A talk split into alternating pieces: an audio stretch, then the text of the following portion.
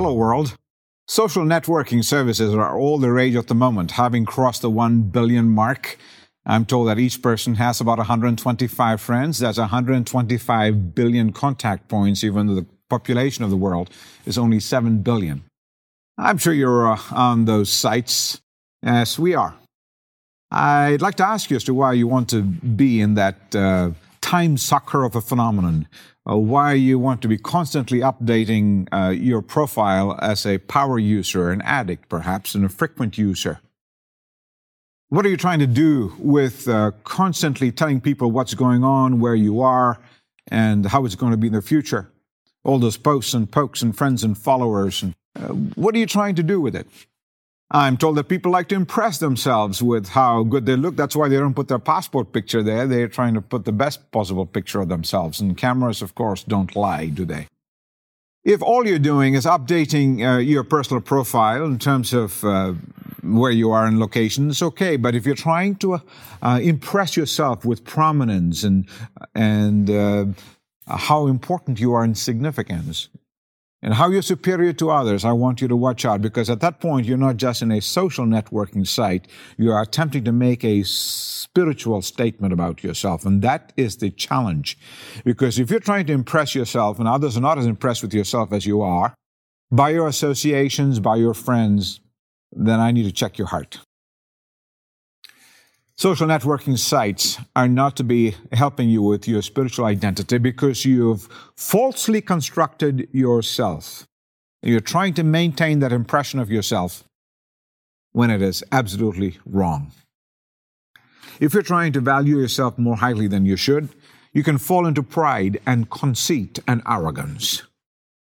For that, you need a true estimate of yourself without being prideful in impressing yourself with who you are. For you to get the right value of yourself, you can't find it from others who are trying to impress themselves because all of us in the same situation. You've got to get an outside view of who we really are, but inside the human situation. And that's why uh, this particular attempt is false.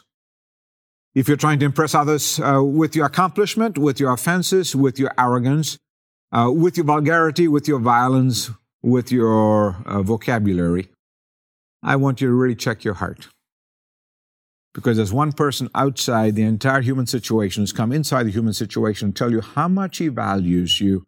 You don't have to be impressing yourself or impressing him.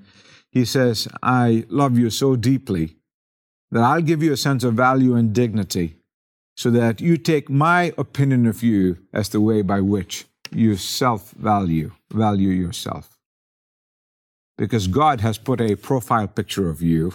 And He says, I would like to be your friend, and I know everything about you.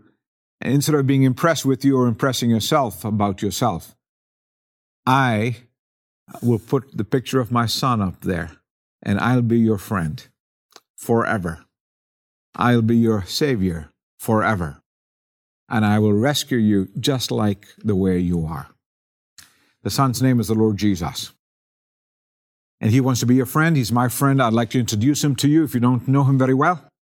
And I'll save you from impressing yourself because he's the Savior who will look at you just like you are and he'll be your friend. Greetings. This is Ramesh Richard. Thanks for listening to my podcast. If you have any questions about what you've just heard, visit liferocks.org or our social media channels and send us a private message. You think about it. Let's talk about it.